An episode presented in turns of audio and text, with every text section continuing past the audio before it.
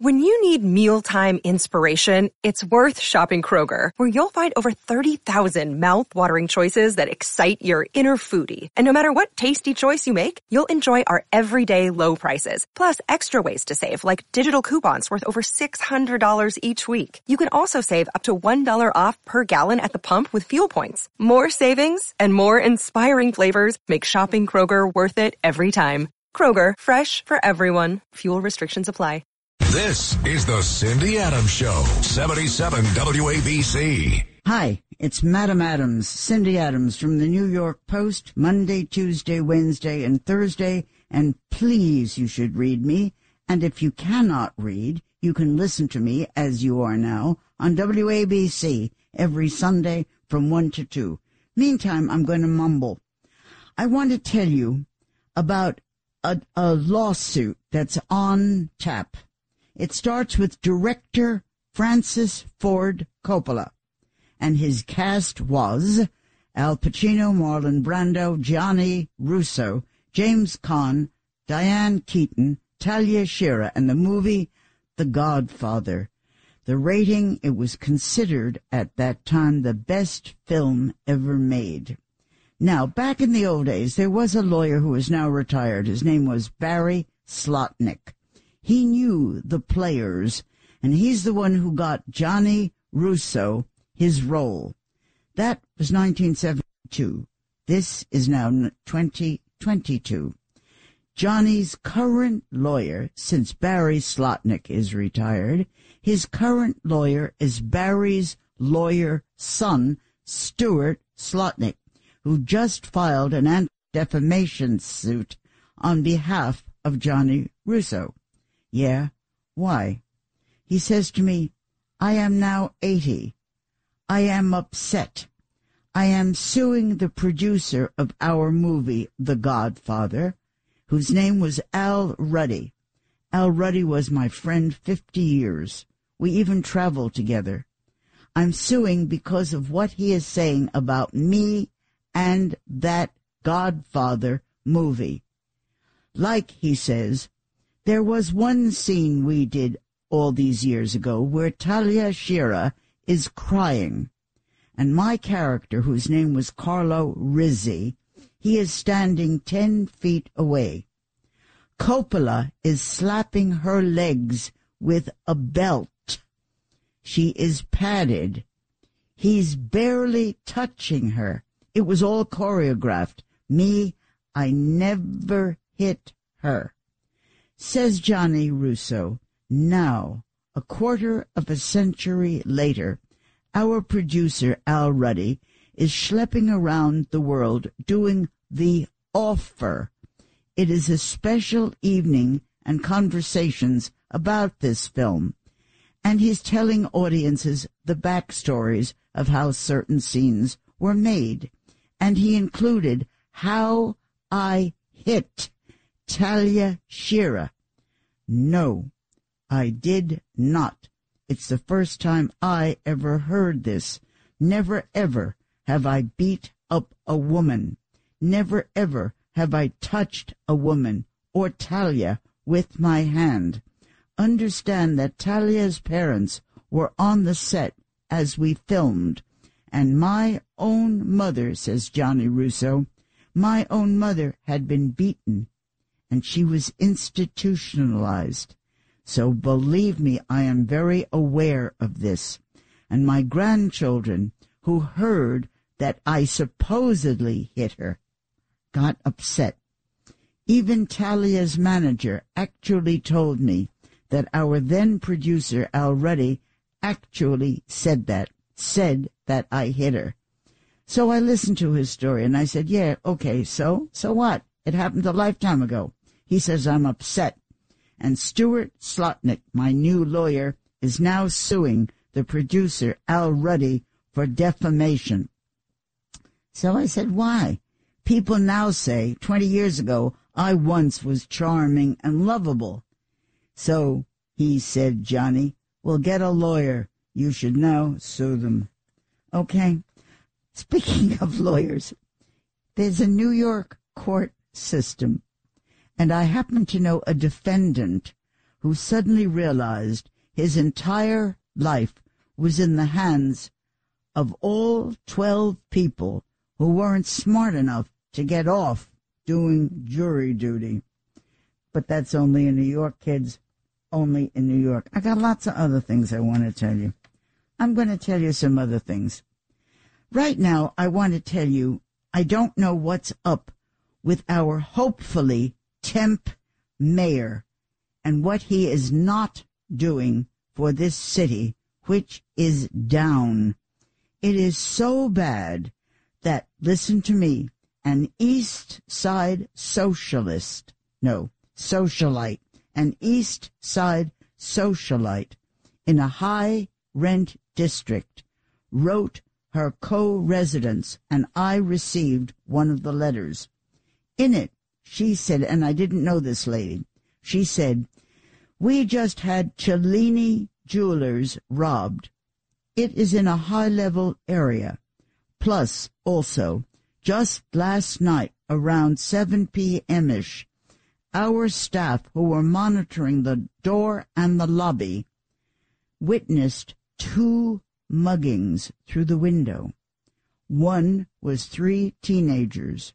The other was a kid riding the sidewalk on an electric scooter.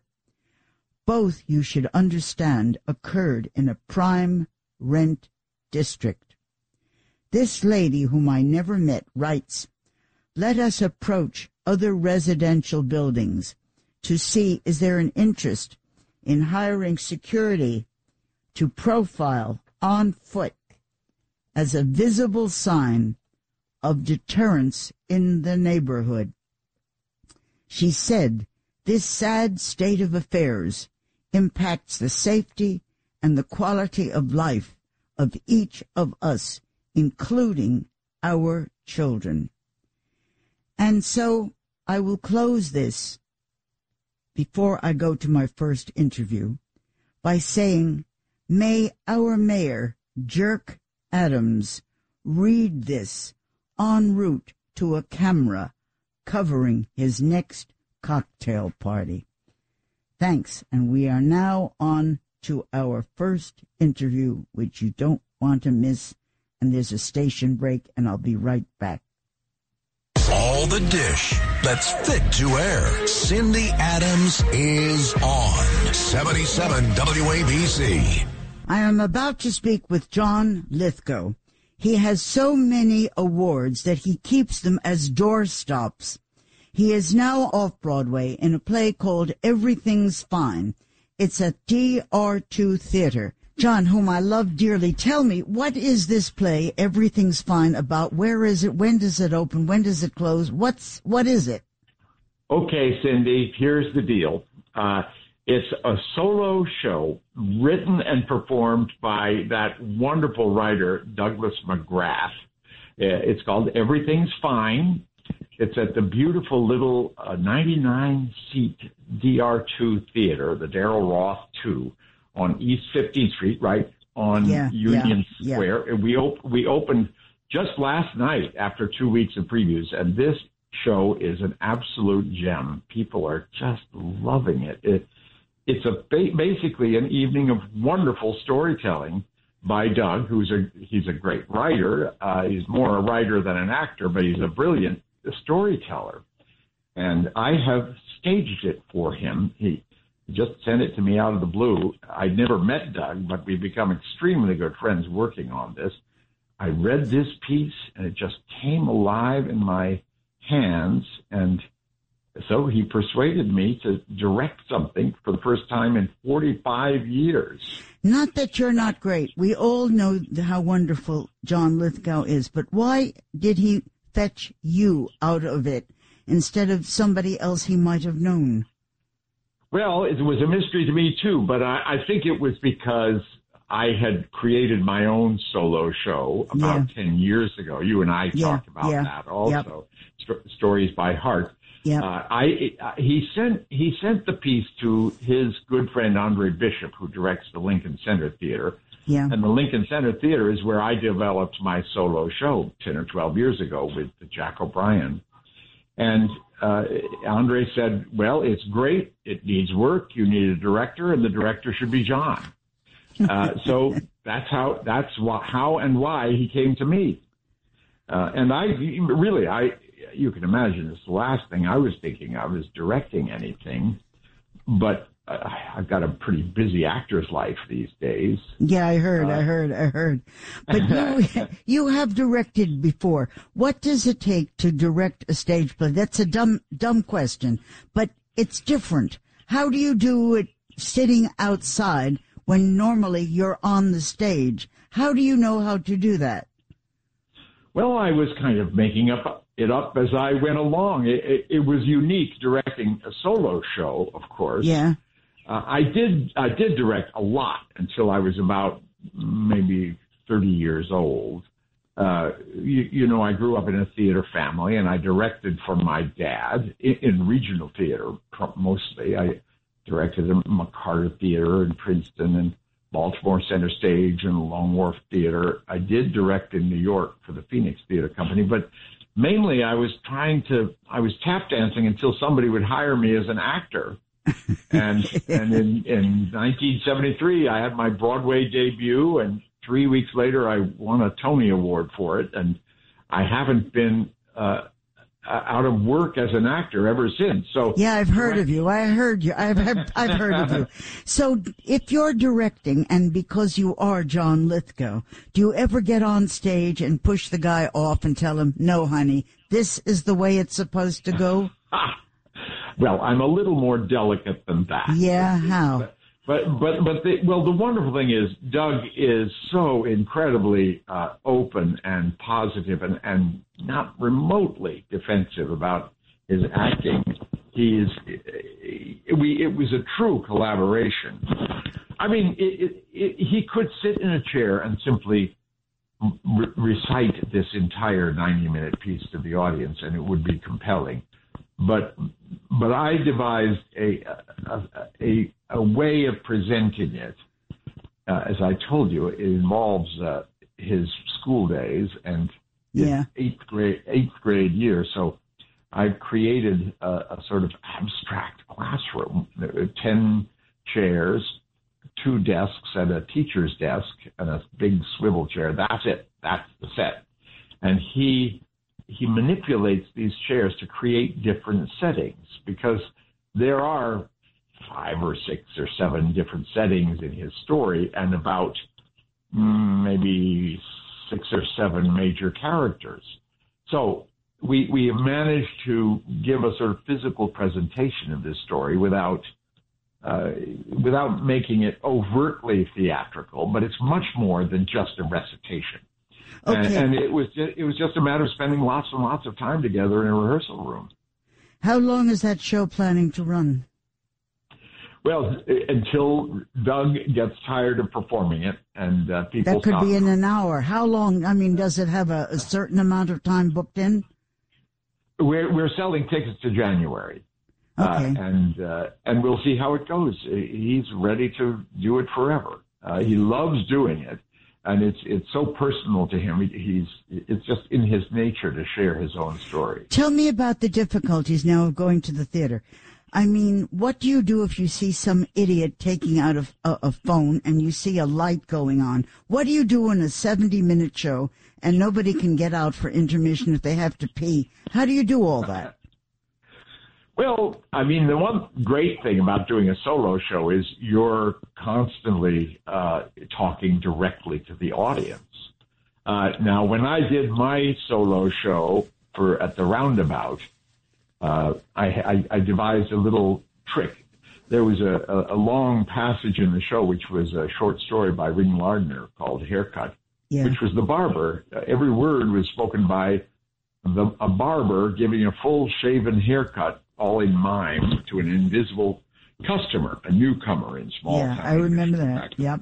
Remember that great yeah, show? Yeah, sure, I do. And of so, course. So whenever whenever there was a, a, cell phone went off, I would just continue my shaven haircut, and I would grumble, "Oh, that damned ice cream truck!" And it was always the biggest biggest laugh of the evening. So you know, you work out little devices, and are I you, taught Doug a few.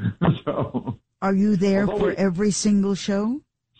I have been until today. To now, he's he's I've I've thrust him out of the nest and he's taken flight. Tell me about opening night. What was it like? Who was there? Was it show people, oh, actors? So wonderful. The one thing about the great thing about working with Doug is he's got so many great friends in in in and out of show business in New York. Uh, we had Nathan Lane, Blythe Danner was there, Jerry Zaks, that fabulous director, and, and Jerry yeah. Mitch, Mitchell. Uh, it, it, was it was all our buddies, and it, so and, and and as I say, 99 seats. It's like it's like holding a piece of a piece of theater. I know in your my closet room. is larger than that place. I I, know. know. all about it. What Oh, about so what what about dealing with I know I know how wonderful this guy is. You've you've said that. But have you ever had to deal on stage or whatever or in the movie with an unruly or pain in the ass difficult actor? Oh my God! Yes, of course. Well, how do you fact, do I've with been- that? How do you I- do, deal with I've- it? Listen, Cindy, I've been one myself. you know, You was- probably yeah. still are, honey. But how do you do Uh, that? How do you do that? When when when you're working with another I- actor? I think the the best policy is simply honesty, and I, I mean, I, I have to tell you, it's extremely rare. Actors have an, uh, an, an unfair reputation of being difficult and being prima donnas. There are very, very few difficult people I've worked with, more in movies than in theater. Theater is like an artisan's guild. I mean, we're all craftspeople. You don't get hired unless you know what you're doing and can conduct yourself like a, a gentleman or a lady of the theater. That's one thing I just love about it. That's why I always come back. Whereas movies, I don't know, there are a lot of grandees who have a lot of power, uh, and and and it's a very hierarchical business. Um, fortunately, I'm sort of toward the, the high end of that hierarchy, but there are always we understand that. Of course, of course, of course. but there, but there are people far higher up than I on the ladder, and uh, it's tricky. It's tricky. You just have to be honest and and and comport yourself. Well, you're in a hit TV show called The Old Man. Are there any plan- plans for ongoing seasons? Yeah, yeah, we'll start working on it right after the new year, uh, and I can't wait. I, I've had, had such a wonderful time working with that magnificent man, Jeff Jeff Bridges, uh, and He's great. No, no, he's, I- he's just he- great. He's so great. He's so great. Have you? You must have talked to him. Yes, I do. I know him. I know him. I, I thought he'd not been too well for a while, but I, I do know him. Well, so, that's one of the one of the beautiful things about the series is he's he has survived his medical problems. We had to shut it down for 18 months, and he's just better than ever. tell me then, how do you, I didn't think about that. Tell me if you're shutting something down that's successful for 18 months, how do you redirect it? How do you come back together again? Well, I I was actually I was nervous about it. We were all anxious about it, but but somehow we fell into back into stride almost immediately. I mean, I'd for, I'd practically forgotten my character's name, let alone that very very complicated storyline. But it all came back, and and the the interesting thing about this series, uh, the story kept De- uh, Jeff and me apart until the last two episodes. So I had not yet acted with him at all. We'd only had one scene together, and that was a long telephone call in which the script supervisor played Jeff's part. So I hadn't worked with him at all. And I couldn't, you know, he was a big reason why I wanted to do this series. I had a great time working with Alia Shawkat, uh, who plays my young protege in it, but I was waiting and waiting and waiting to work with Jeff. And when we finally got together and did those last two great episodes, it was Yeah. so worth, worth waiting for. It was, it was. But. John, how about all the actors? I mean, they weren't just hanging around for all of these months to be called back. How did you get, how did they get them all back together again? Well, Cindy, we were like the rest of the entire world's population. Everything was in, in suspension for a year. Yeah. Uh, you know, remember 2020 was a missing year in our lives in so many ways. Uh, so, you know, we just faced the same problems everybody faced, which was resuming life, uh, a sort of compromised version of our lives until things got back to normal. But it was it was a blessing to have the old man to go back to because we had loved all the work we'd done before it all shut down, and we for a long time we were quite anxious that it may never be completed. Tell me, since I've never had an Oscar, where do you keep yours? And do you shine them? Do you spit on them every once in a while and polish them? What do you do with these these awards? Where do you have Cindy, them? I, I would like to thank you. You've just made me into an Oscar winner. I've never. Well, you've I've won everything I- else. You've won. You've won so Yeah. many things. I've had a couple of nominations, but you know, I at a certain point, this will sound like humble bragging, but I've I've won too many of these things to put on display. Uh, literally, Oh I, please! won. Oh please, John! No, no. Come on, will no, you? honest- please? honestly, I, I have six Emmy awards. I, you don't put those uh, on. It, it, to me, listen, I'm a I'm a I'm a Boston Puritan by nature. Uh, uh, it's I, I'm not that I'm not that showy. I use them as the as elegant doorstops. I have six doorstops sort of positioned around my house. Doorstops? You're using awards as doorstops? You're going to shoot me. is- You- You're kidding. The, the the Emmy Award is the perfect doorstop. Where is it? Where? What door does it stop? The toilet? No, what? no. What are you telling me? What? There, there are six doors on the second floor of my house. Oh no, no, one of them is downstairs. And you actually have them as door. Aren't you ashamed? Aren't you No, embarrassed? no, I listen. I'm very proud of them, but what better use to put them to? I don't know. Somebody I know, I can't remember who at the moment because my brain did. But but somebody once told me they put them in their toilet. I said, why why in the toilet? They said, well, somebody always goes there when they visit me, so that's where they Oh, see them. no, no, no, I don't do that. No, these are these are the best rooms in the house. Do you at least shine them and polish them a little? They're in good shape. Yes, they're, they're they they look just fine. Okay. But honestly, I've got two Tony Awards. I've got two SAG Awards. I- I've got a couple of Golden Globes. It, it, it, I could play checkers with these damn. Well, how many doors do you have? No, no, th- those I don't use as door. I like to have matching door stops. Oh, gee, I you're use- you're making me kill kill myself. So what do you do?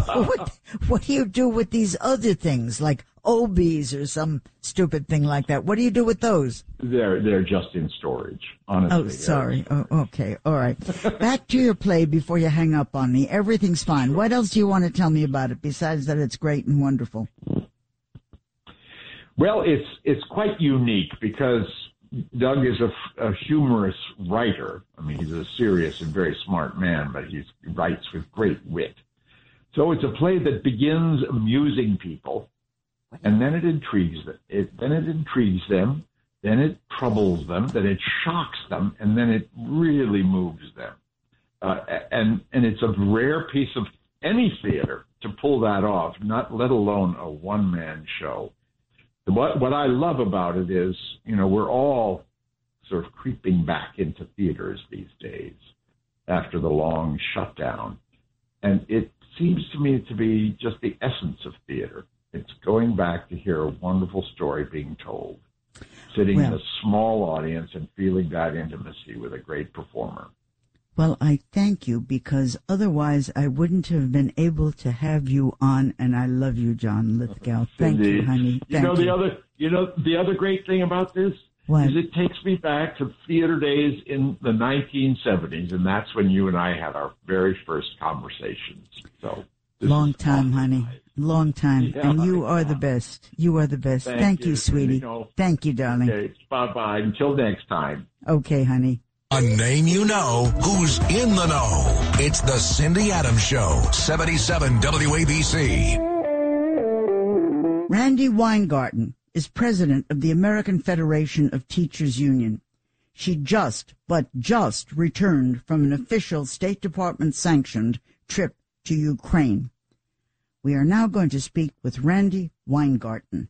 We all know her. She is famous as president of the American Federation of Teachers, and she has just returned from abroad, and she's going to tell me about it. Where were you?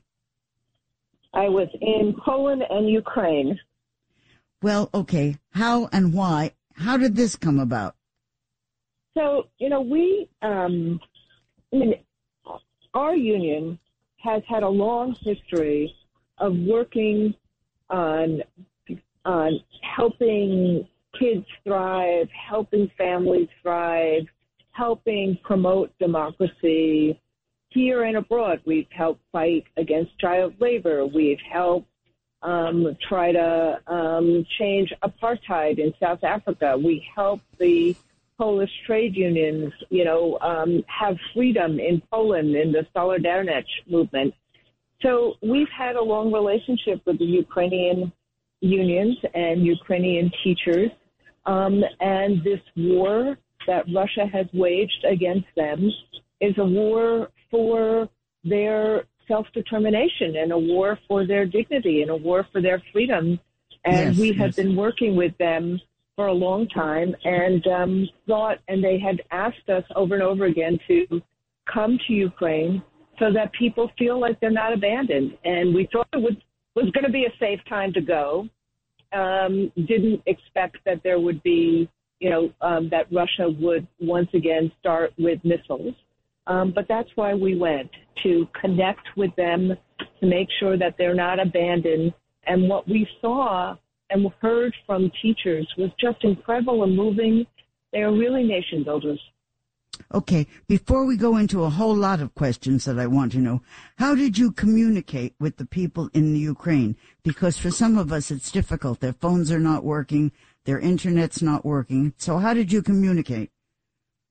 Well, we communicated through WhatsApp, um, and which is a pretty incredible text servicing and message servicing. And you know, sometimes their phones aren't working, and sometimes you know, and and sometimes the internet does go down. But um, Ukrainians and um, have um, and have created um, and are very very proficient in terms of of uh, technology um, and you see that in terms of the world. And they are, and you know, I give the, I give um, President Zelensky a lot of credit. They are very much trying to show Russia that Russia is not going to defeat them. So um, over the course of the last several months, many people have returned to their homes, particularly in the you know middle of the country and the west, the east and the south um, southeast are really war zones. And, you, um, but you know, you just try, and you and we've been able to get through, and we've been able to, you know, use technology to get through. Have you been there before? Yes, I was there in 2014 um, when the uh, when when uh, this movement for freedom and to kick out Russian intervention was really at its height, and in fact, the war really started. Uh, Russia Russia really started this war against Ukraine in 2014. Um, but I was there um, in 14 when Kiev was, frankly, still you know on fire to some extent um, during the Maidan um, revolution, and uh, we were um, in support of unions um, whose uh, you know headquarters had been bombed by uh, um, evidently by um, the uh, the Russian affiliated forces. What did you learn from the teachers and the students, or where did you go? What did they tell you? Tell us. So what we did was we arranged to meet in Lvov, which is the westernmost big city. Um, it's about you know an hour um, off of the Polish. It's, it's about half an hour to an hour off of the Polish border. Um, and what the um, teachers unions did there was they brought all of their representatives to Lvov. So we had, you know, it, it, one of the first meetings looked like we were in the Security um, Council of the UN, a big U-shaped table with representatives from the entire country um, wanting to um, bear witness and wanting to tell us our, their stories. And in fact, we we're joined by um, Dr. Irwin Redlener and his wife Karen Redlener, who has started the Ukrainian um, Action Children's Fund to help in terms of um, mental health and well-being and to deal with trauma of you for Ukrainian, you know, uh, children. So what we learned was, in, look, it's really moving. The teachers, regardless of what circumstances are going on or in their community, are trying to teach kids. This year, there's a lot of schools that are open in person. Obviously, not in the South and not in the you know in the in the East. What about what about their their what about their needs, their books, their their blackboards, their their their yeah, pencils? No, in the in the in in lots of the areas in the country that are not in a hot hot war, schools are open and they really made schools open and they are really trying schools have to have bomb shelters to be able to open. And so kids are learning in school now the week that we were there. Because of the bombing everything went back to remote. But kids have you know they're they're learning with their teachers either remotely or in person. They're getting books and supplies um, some of these things we are supporting them with. We we we help buy a bunch of computers for the um, for displaced teachers who are actually working with children from you know the union headquarters in Lvov. And so you have lots of displaced teachers in the south and in the east, you know, places that we've heard on TV, you know, places where where there's a hot war like you know, like the Luhansk region and the Donetsk region and Mariupol and, you know, and places around Crimea. And so you have, you, you know, there is a war going on there, but they understand that kids need to have schooling and, and the teachers in Ukraine are trying to do the best they can to create the relationships and the resilience and to focus on schooling. Randi, what about the children? Did you speak to the children? Are they scared? Are they terrified? What?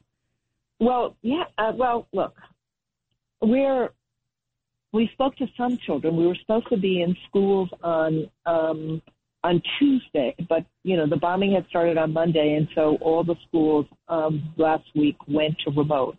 So we spoke to some children, not as many children as we thought we spoke, and and of course people are scared but they're also really resilient. There is a sense that they know whose side they are on and they want to have Ukraine as a free country, as a democratic country. And they're fighting for their self determination. And so, you know, part of what we try to do in America through election, free and fair election, making sure that that that that we have freedom in this country. Everyone has freedom in this country. They are doing that under the you know under rocket shells. Um, I understand that. I understand that. Tell me if they're in a bomb shelter. Do they have yes. what we, a, a blackboard? Do they have erasers? Do they have books? Well, How does it work? Well, Cindy, we're so you know we weren't in every bomb shelter in the country. We were in every uh, most of the bomb shelters are basically basements or basically yeah, yes, you yes, know, I know. subway yeah. stations. Yeah. So, for example, since this was not anticipated that there would be, you know, 150 shells or whatever it was between Tuesday and Wednesday, I think it was 88 or 120 shells that came in from Russia with Ukrainian drones into the country you know, people went into bomb shelters. They went into shelters. You know, they they they went into shelters across the country. Some of them had blackboards. Some of them don't. Some of the places you could see in like the subway stations in Kiev, you know, kids were singing and parents and teachers were trying to take their minds off what is really terrifying. So it's terrifying. But what I saw was a resilience around the country or around with the people that we were talking to that they want to win this war. They see Russia as an aggressor. They see Russia as terrifying civilians. They are, they see what Russia is doing to them and they are banding together across ideological lines um, to fight for Ukraine. Okay, tell me now, who supported your troop, your trip? The U.S. State Department? How did this actually get done? Well, the state, uh, this is, you know, we have been um, working, you know, we, we have a, as part of our union an international department, and we have a budget for international work that gets um, that is part of our budget, and we communicate to our members about this. So we did not get any money from the State Department or anything else to go and do this. this we are an independent union, but we did actually ask the State Department, you know, and we we, we made sure that uh, that that the State Department and that um, the appropriate officials in the United States government, including the ambassadors to Ukraine and the ambassadors to Poland, as well as the Ukrainian ambassadors to the United States, all knew about the trip and approved the trip. Did you have security? Yes, of course. I mean, we're in the middle of a war, so we, you know, made sure that we had security with us and, you know, who understood what the situation was and um, what we needed to do. How long were you there? Uh, we were actually in Ukraine per se from Monday night to Thursday morning. The, we we left Ukraine. Um, we saw we had on our on on my mobile device. I had um, you know the bomb raid, the uh, the air raid sirens, and so as we were leaving the country and crossing the Polish border, um, we saw the air raid sirens on Thursday go off again, and we ourselves were in air raid shelters on Tuesday and Tuesday when the um, air raid sirens went off. Was there any moment that you were really terrified for your own life? No. I mean, let me just say, I was what I was concerned about was I had a group of people with me, and I felt very responsible, and everybody made, you know, we made every, you know, I, I, I wanted the people who were with me to know that they didn't have to be there and they could go home anytime. We had additional cars to, to do that, but everyone who was with me wanted to be, wanted to do this trip because we were bearing witness to, you know, atrocities that others, that, that Russia was doing. And, and, and if we could help tell the story of Ukrainian kids and Ukrainian teachers who, despite all odds, are really trying to help um, build a future. That was what our job was, and and how we help um, a citizenry, um, you know, deal with the ravages of war that is started by, you know, in a in a brutal way, the the terrifying um, attacks they've done by the Russian government, by Putin, and we felt like we had a role to play in terms of telling their story. How did you start originally back in the Stone Age as a teacher?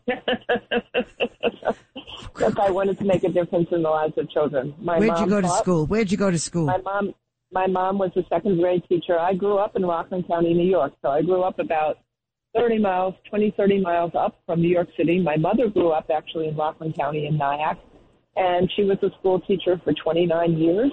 And, you know, I wanted to make a difference in the lives of people. I didn't expect that I would be in the job I'm in right now.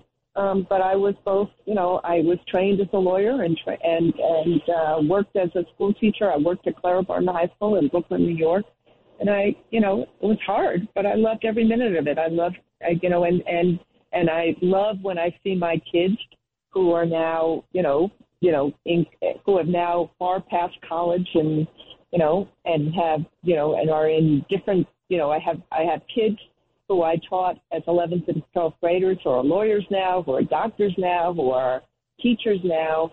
But, you know, teachers make a difference in the lives of kids and they need to be respected and they need to have the conditions they need to do their jobs and they need to have decent salaries.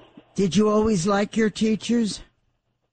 Um, I, you know, I liked a lot of my teachers. There were some of my teachers who gave me a hard time, and in retrospect, I like them. I, I respect them now more than uh, than I ever did. My my English teacher in eleventh grade, who, you know, I adored, gave me a really hard time, and it was really really tough on me. And when I didn't do my homework, you know, there was one day that I had a pop quiz. I hadn't done my homework and in big, big red letters, he wrote A2 group.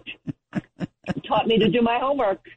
But, you know, so, so teachers, but teachers really helped me become myself. And, you know, I, I really, I'm, I, I cherish them and it is an honor for me to represent them. Thank you, babe. I know you came out Thank of a speech to talk to me, and I love you for doing that. Thank you, thank you, Thank thank, you, you, for what you're doing, Randi. Thank you. Thanks, honey. It's the Cindy Adams Show, 77 WABC. Thank you for listening. And now I just want to say a few things. I want to mumble for a minute or two. We have crate loads of illegals arriving via unofficial channels. We don't know them. We don't know if they are healthy, sane, if they're thieves, killers, or haters. I have figured out the solution.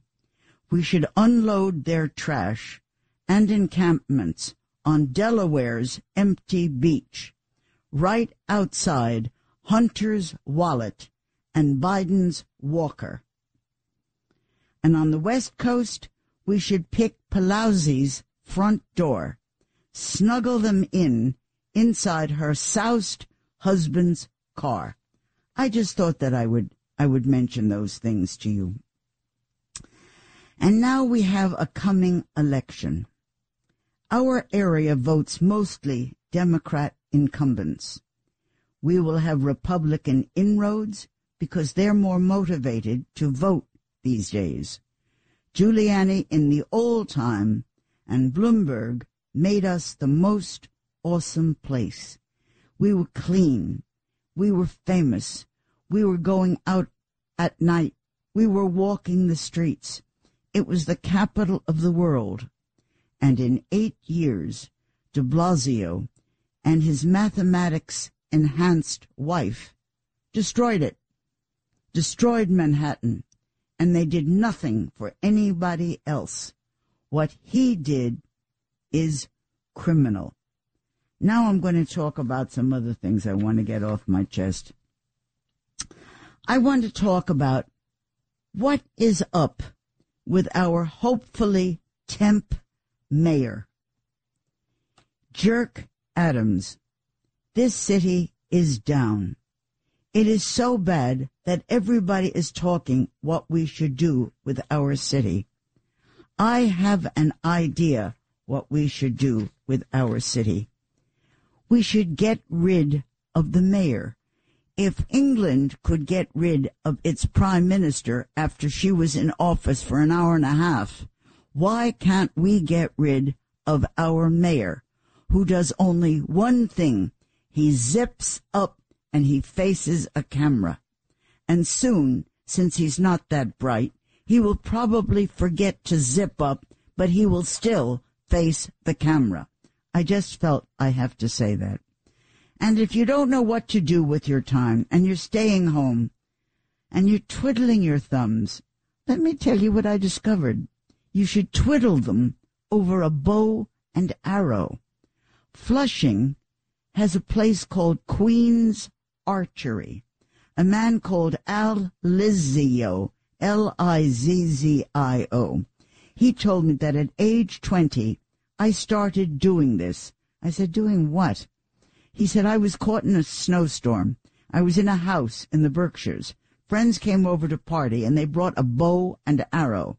With nothing else to do, I started shooting arrows. It became addictive, progressive. I needed more professional equipment all of a sudden. So then a light bulb went off in my house. The result is 33 years I have been on 39th Avenue in Queens. Now the Olympics even include archery, as did movies like The Hunger Games with Jennifer Lawrence. Even an insurance commercial uses it as a prop. Our instructors now can teach a mandatory, simple 15 minute lesson. And young and old, male and female, returnees are now trying it on a regular basis. Look, archery develops focus, self-esteem. A kid of nine was here practicing patience. It is not a weapon. It is not like a hunting point is on it, not on our arrows. You cannot shoot outside New York. The real weapon in sports is golf clubs. We all keep hitting one another. We have tournaments. championships, our first lesson at our archery is free. Thereafter, we rent the bow at $30. You can buy arrows, arm guards, quivers, related equipment. All of it is cheap. Maybe the whole thing will cost you $6,000. Here, you just take bows out of the case and we teach you in 15 minutes. So now we are coming to the end of this absolutely magnificent broadcast. So let us not knock the American business system. Whenever America comes up with a new idea, one month later, the Russians invent it, the Chinese copy it, the Koreans claim it, and the Japanese sell it to us cheaper. So now I am coming to an end. I have loved you all dearly. You can catch me again next Sunday on WABC, AM on the dial, 770, from 1 o'clock to 2 o'clock. And thank you very, very much for listening. And I might add, I very much appreciate the letters you are sending me that don't say, Dear Stupid. Thanks a lot.